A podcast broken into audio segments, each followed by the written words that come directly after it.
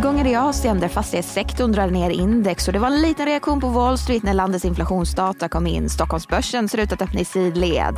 Det är fredag den 11 augusti, du lyssnar på DI Morgonkoll och jag heter Sofie Gräsberg. De ledande börserna i Asien bjöd på överlag en negativ utveckling idag. Störst rörelse är det i Fastlandskina där både breda Shanghai och tekniktunga tjänsten backar över 1 Tidigare i veckan pekade ju färsk KPI på att landet befinner sig i deflation. USAs president Joe Biden kallar nu Kina för en tickande bomb på grund av landets ekonomiska problem. Och förutom deflation så tampar Kina nu med en pressad fastighetssektor och svaga handelsdata. Något som även har en stark påverkan på Hongkongs börs börsen. Men i Hongkong är nedgången är något lättare och index är ner 0,8 procent. Där är det åter fastighetsjätten Country Garden som står för de stora nedgångarna och backar återigen över 7% Aktien har ju fallit ordentligt på börsen då bolaget som en gång var Kinas största fastighetsutvecklare förväntas att rapportera en mångmiljardförlust för första halvåret. Bättre ser det ut för e-handlaren Alibaba som stiger 2% på sin rapport. Och lite ljusare ser det ut i Sydkorea. Breda Kospi är närmast oförändrat medan tekniktunga Kostak står för lättare uppgångar. I toppen av index syns flera skönhetsvarumärken där Skin Skin och Corena Cosmetics båda stiger tvåsiffrigt. Och Tokyobörsen är stängd idag då Japan har nationell helgdag för att uppmärksamma och nyttja landets berg. Så till USA där Wall Street såg en avvaktande handel men stängde över nollan. Gårdagens viktiga makrodata, den amerikanska inflationen, kom in förväntat och visade på den minsta rörelsen mot föregående månad på två år.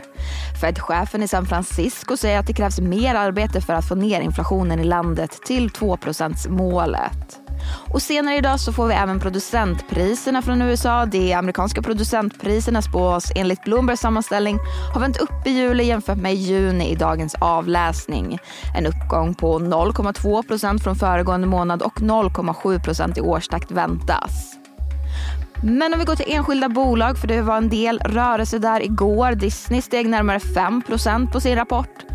Även kinesiska Alibaba som förutom i Hongkong dessutom är noterat i New York ökade dryga 4% på sin rapport.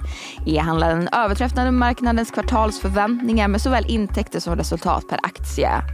Men desto större rörelse såg vi när moderbolag försökte köpa ett annat. Tapestry som äger bland annat märken som Kate Spade och Coach gick på torsdagen ut och meddelade att man planerar att köpa rivalen Capri som äger bland annat Versace och Michael Kors. Beskedet fick båda bolagsaktierna röra sig tvåsiffrigt när den tänkta köparen Tapestry tappade 15% medan rivalen Capri steg hela 55 och Sveriges och industrikoncernen Arctic Paper rapporterar i linje med preliminära siffror och den vinstvarningen bolaget flaggat för. Rapporten släpptes dagen efter att bolaget meddelat om en investering på 285 miljoner kronor för utbyggnad och uppgradering av biobränsleanläggningen på bruket i Grycksbo. Enligt Arctic Paper ska investeringen ge en årlig energikostnadsbesparing på 50 miljoner kronor. Lundinbolaget Filo med verksamhet i Argentina och Chile redovisar en rörelseförlust på 39,4 miljoner Kanadadollar för det andra kvartalet. Och det väntar fler rapporter senare idag för att avrunda veckan. SPAC-bolaget ACQ Bures stämma beslutade under sommaren att fusionen med it-säkerhetsföretaget Yubico. Halvårsrapporten kommer innan börsöppning och pappersarbete kring fusion och listbyte ska vara klart under tredje kvartalet. Peab får vänta på Mall of Scandinavia-ersättningen. Bolaget meddelade tidigare att domen kommer vara en positiv påverkan på rörelseresultatet under bolagets tredje kvartal.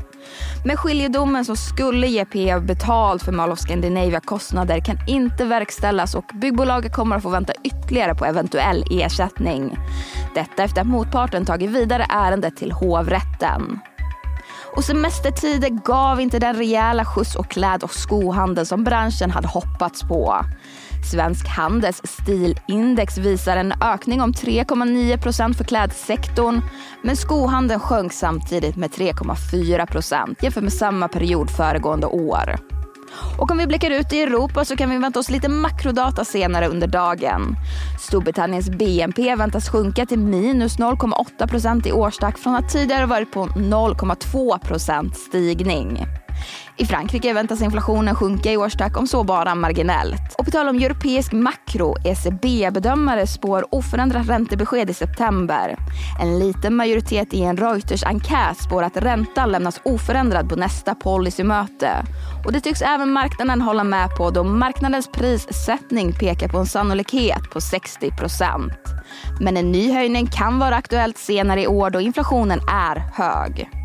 Det var allt för den här nyhetsuppdateringen. Det är Morgonkollet tillbaka igen på måndag och då drar även Börsmorgon och Börskoll igång igen med sina sändningar för hösten.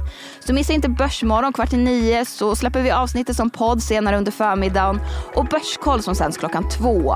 Du lyssnade precis på Det är Morgonkoll med mig, Sofie Gräsberg.